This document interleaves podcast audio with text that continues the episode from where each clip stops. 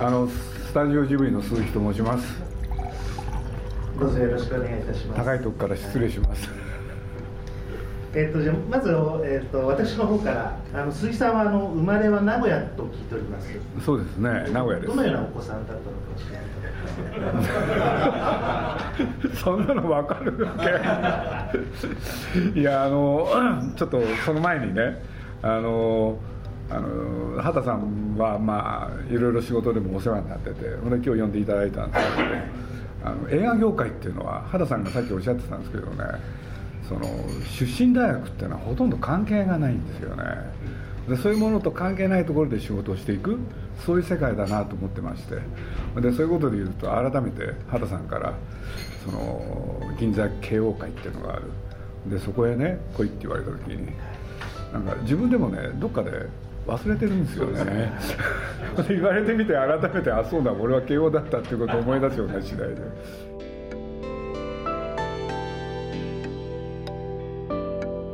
鈴木敏夫のジブリ汗まみれ。今週は7月に三笠会館本店で行われた銀座慶応会での鈴木さんの講演の模様をお送りします。銀座慶応会とは銀座で事業を行う慶応義塾 OB の経営者で構成されており今回ゲストスピーカーとして鈴木さんが招かれました。司会はシネスイッチ銀座を経営している畑工業株式会社代表取締役社長畑明宏さんです。まずはこんなお話から。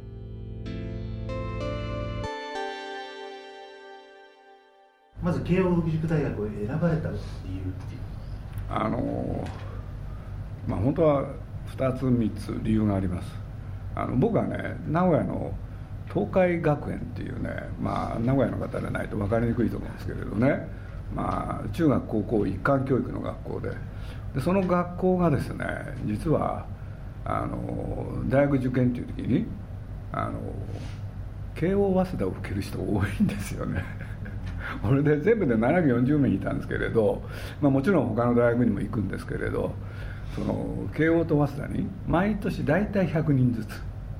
大体100人ずつなんですよ、これで僕が入った年も、まあ、慶応に入った人が100人いて、うん、でそれ僕は1967年なんですけれどね。もうとにかくね大学入って一番嫌だったのが高校時代の、ね、せっかく東京来たのになんで名古屋のやつに会わなきゃいけないのかなって。これで言うととにかく100人いますとね1日のうち必ずあの日吉でいろんな人に出会ったんですよね。で大学のあて大学入った途端にねその愛知県人会っていうのをやるから来いと。であのね僕せっかく東京来たんですよ。東京を楽しみたいのにねなんで名古屋の話をしなきゃいけないんだっていうんでそれをサボった覚えはございますけれど。とにかく僕の高校はその一つはあのね、とにかくね慶応を受けるのが当たり前だったんですね。これでまあさっき中学高校一貫教育って言いましたけれど実はあの高校であの慶応に入っちゃう人もいるんですよそういうことで言うと二段構え、はいはい、それがありましたね。それとまあ親父がさっき繊維の仕事をしてるとそんなお話もさせてもらいましたけれどあの大学どっかどこか受けるってなった時にうちの親父がね、まあ、あんまりほとんど要望を出さなかった人なんですけれど慶応に行ってほしいと。でなんでかっていうとその名古屋にね滝氷っていうね繊維の商社があるんですね。でこれはあの滝氷右衛門っていう人が作った、ね、江戸時代からの会社で。そしたらそこの社長がね代々敬語だったんですよね。だからまあ自分もそこの出身だからなんかそういうねのがあったんでしょう。それで選んだような経緯がございます。その学生時代、えーと、杉さんもうイメージ的にはですねすごくロジカルなそのイメージを持っていらっしゃる硬派なイメージなんですが学生時代どんな学生時代を送っていらっしゃったんでしょう僕らの時はねまあね高橋洋品店の高橋さんなんかもよく覚えてらっしゃると思いますけれどとにかく1967年っていうとねどういう年だったかというとその入った時はねもう本当に何て言うんですかねいい大学だなと思ってあの日吉のねなんとか並木が本当に良くてところがね秋ぐらいからね世の中がちょっと変わってくるんですよね。でそれは何だったかっていうとねまあ闘争の季節っていうんですか、学生のでそれでいうと1967年秋あの、まあ、羽田闘争っていうのが起きて、でそういうのにね、まあ、好むと好まざるとに巻き込まれていく時代だったんですよね。でそれでいうと僕がまあ大学にいた1967年からまあいろいろございましてね僕はあの大学にまあ、学校からの要請もあったんですけれど5年間行きまして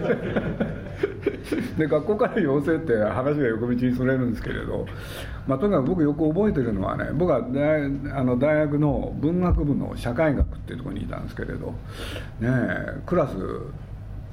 6050人近くですかね。50人ちょっとですかね。そしたら何しろ留年が20人いたんですよ。今と変わらないですね。え今と変わんないですか？もうほぼほぼそれぐらい。昔はね昔っていうのか僕らの前までは留年っていうとクラスで2人か3人だったんですよ。それが僕らの世代からいきなりね20人っていうことになって。でまあ僕もあのどの先生が落とすかっていうのは分かってたんで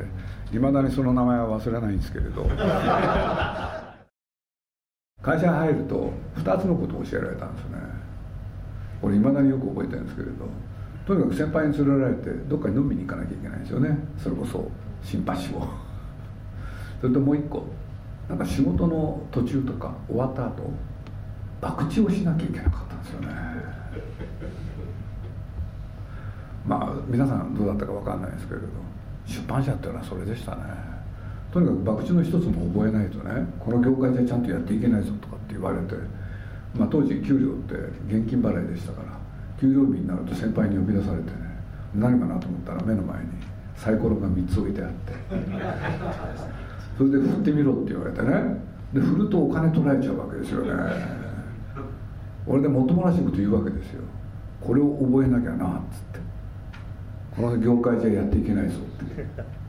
本当かなと思いつつ入ったばっかりですからね。信じたんですよね。それでやってたら本当に取られちゃうんですよねお金を。それ考えますよね。まあ儲けようとは思わなかったけれどせめて取られないようにするでそういうことで言うと真剣に取り組みましたね。仕事以上に。でもね世の中って本当面白いなと思うのは「風の頼みのナウシカ」の時にこの勉強したチンチロの技が実は役に立ったんですよね。でどういうことかっていうとまあ編集部でナウシカを企画して会社にいろいろ行ってもなかなかね上は納得してくれない。どうしたらいいだろうって、ね、同僚と相談しててね誰か仲間に引きずり込もうかと思ったんですよ。要するに俺たちだけでやってるからいけない、ね、味方を作んなきゃダメだよ誰かいないかなって。それで思いついたのがね当時の宣伝部長。名前はあえて伏せますが。この人がね博打好きだったんですね。これでね僕とその同僚この2人で一計を案じましてねあいつを仲間にしようと。ただじゃ動かないなって。これでサイコロを3つるとどぶり持ってってですねちょっとやりませんかって。ちょっとやりませんかって。最初から決めといたんですね。もうしょうがない。対面はたこうとここはね。で2人ともね僕ともう一人のやつがね現金5万円ずつを用意して。最初からね10万を負けようと。そうすりゃあいつもね仲間に入ってね頑張るに違いないって。そんなこと考えたんですよ。こんな話ダメですか？それでねあれ多分ね正確な時間は覚えてないですけれど夜の8時とかその宣伝部長呼んでねさっき名前を伏せるって言ったんですけど面倒くさいから言いますけど和田って言うんですけどね。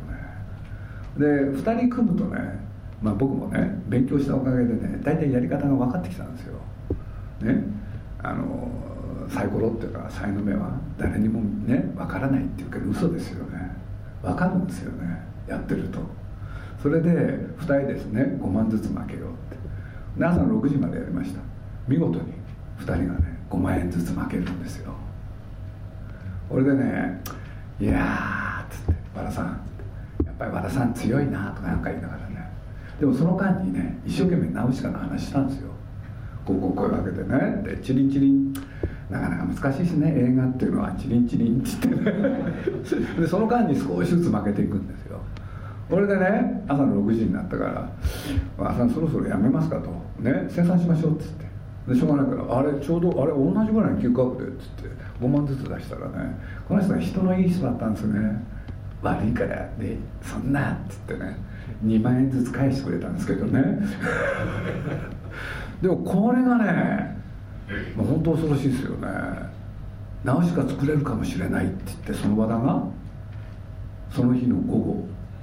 僕とその同僚とか走ってやってきたんですよ。でないかなと思って。ねえ。いや俺なあのまま早速実を言うとねあの博報堂行ったんだと。で博報堂へ行ってねもう担当のやつにね話したんだと。こうこうこういうわけでねこの映画を作りたい。ナウシカを作りたいんだと。そしたらねね宮崎駿で作りたいんだって言って。そしたら話しに行った相手がねなんと宮崎っていう人だったんですよ。博報堂のね。さあこれがね世の中っていうのはそういうもんなんですね。なんと宮崎駿の弟実の。そんな偶然が重なったんですよというわけでその和田さんがねあいつやる気になったからね徳間書店と博報堂が手を組めばってね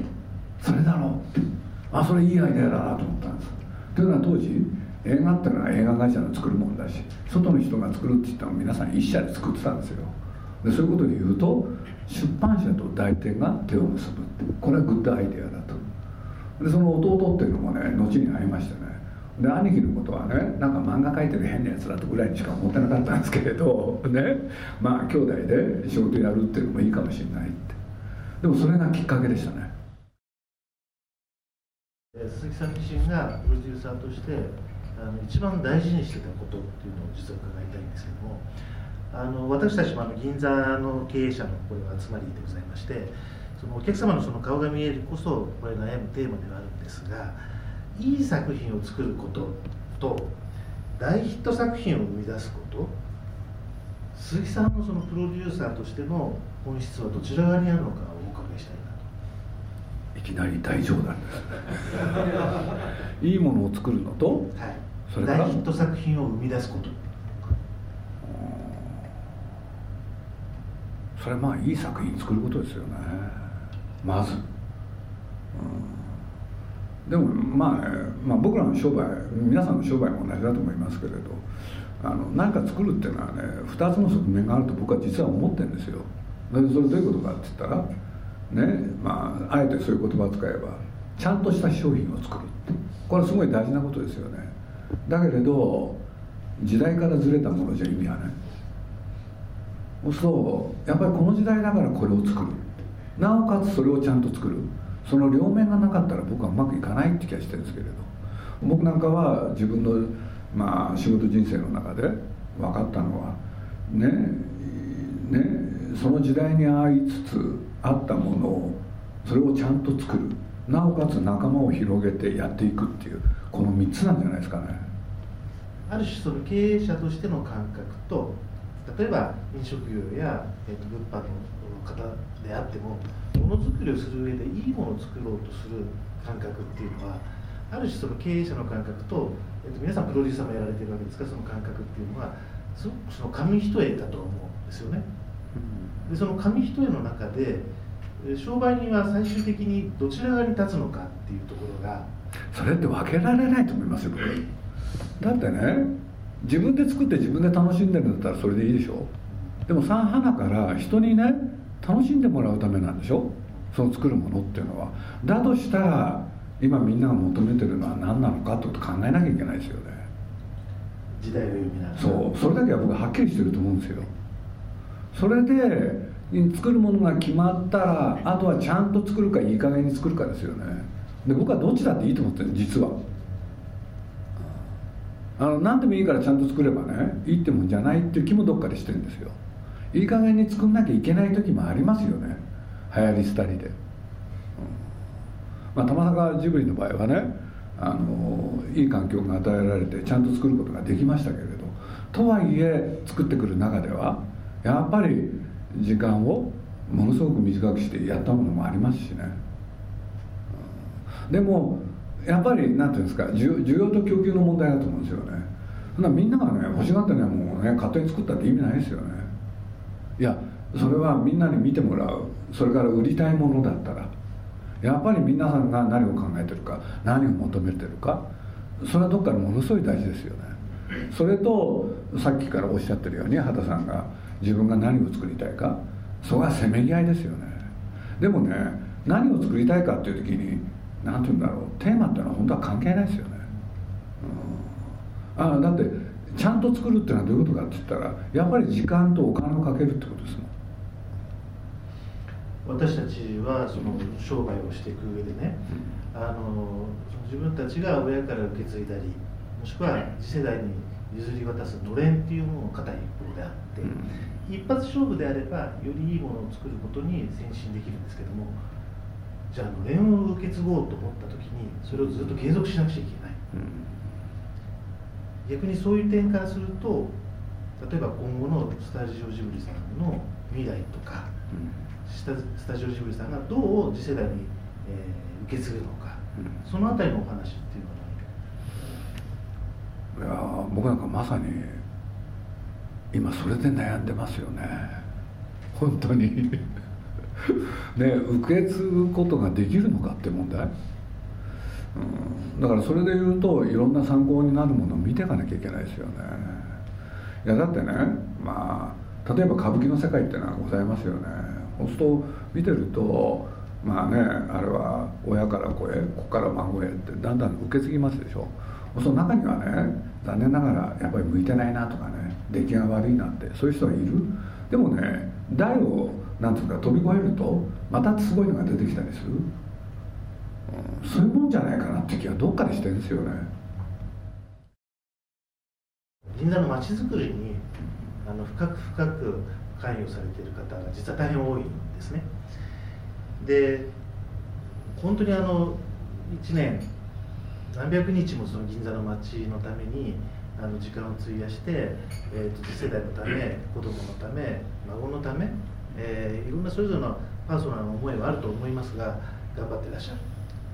もし鈴木さんがこういった銀座みたいな街をプロデュースされるならどういった点をプロデュースするのかそのあたりってもしおありあのそんな僕なんかね映画作ってるだけの人間ですからそんな大層なことは分からないですけれどただ結果論として言えることとしてね、まあ、例えば浅草の浅草の街っていうのがあるじゃないですか。そう僕ね浅草行くといつも思うんですよ、ね、何を思うかって。開発しなければよかったのにって。例えばですよ僕が多分浅草へ初めて行ったのはね多分50年以上前ですよ。その時の浅草は残ってないですよね。残念ながら。だけど50年前に浅草行った時すごい良かったんですよ。そそれが50年間もし保存されてたら開発がされなかったら今頃すごい街ですよね。そういうやり方もあるって気はどっかに僕はあるんですけれどね。だから今日もさっきねちょっと早めに来てちょっと銀座を見たかったんでそうすると確かに新しくなってるけれどやっぱり古いものが欲しいなって気に僕はなりましたね、うん、だって人間ってねその一番正面が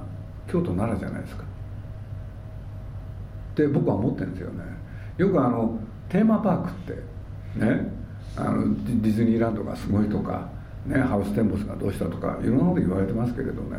僕日本最大のテーマパークって実は京都と奈良だと思ってるんですよね。そういうことで言うと、ね、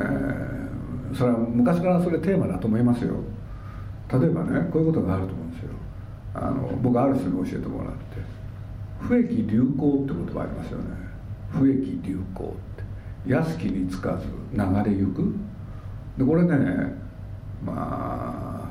あ先代の先々代の羽合堂のね近藤さんという方に教えてもらったんですけれど。でこの近藤さんっていうのは実は芭蕉っていうのが大好きで。で鈴木さんって言って「不益流行って知ってる?」って言われてね「あれ芭蕉でしょ?」って言ったらねいやそれそうじゃないって。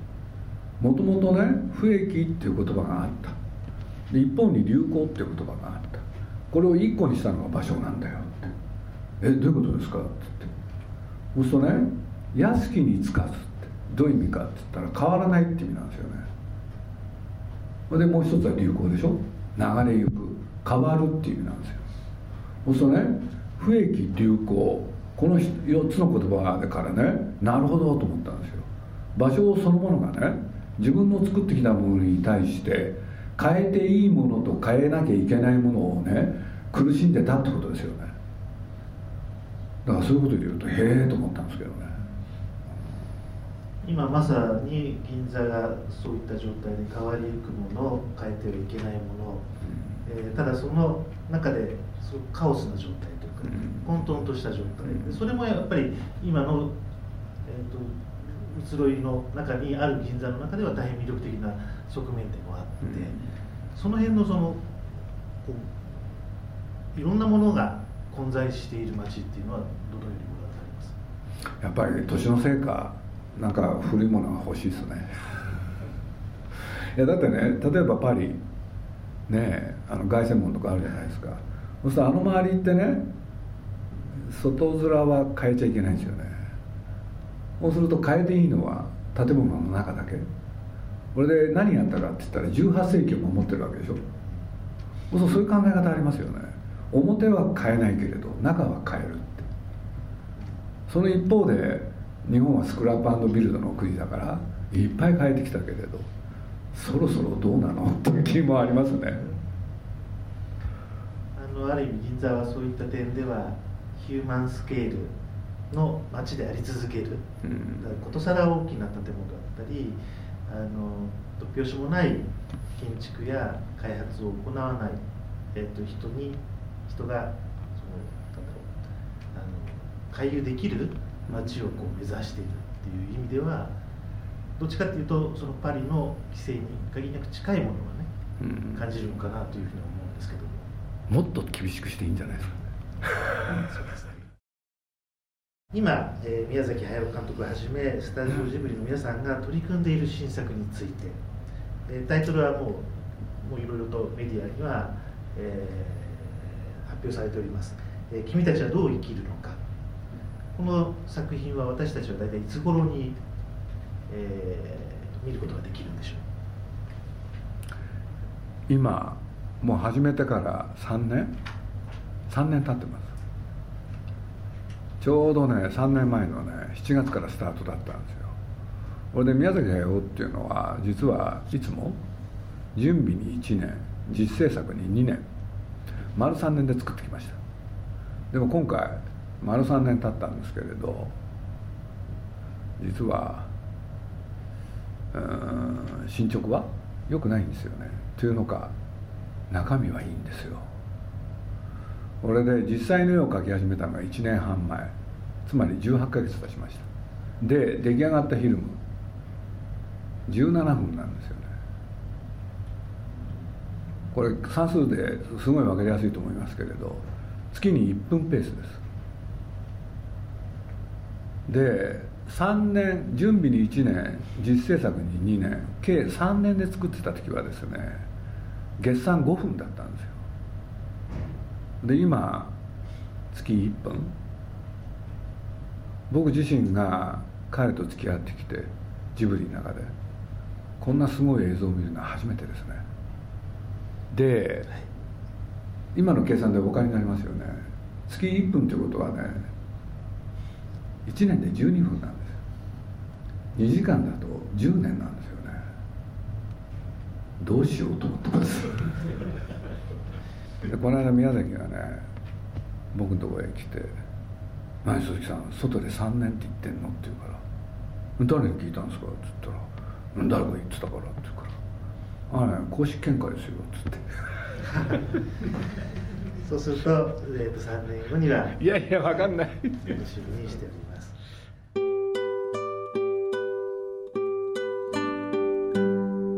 す。鈴木さんのお話いかがだったでしょうか？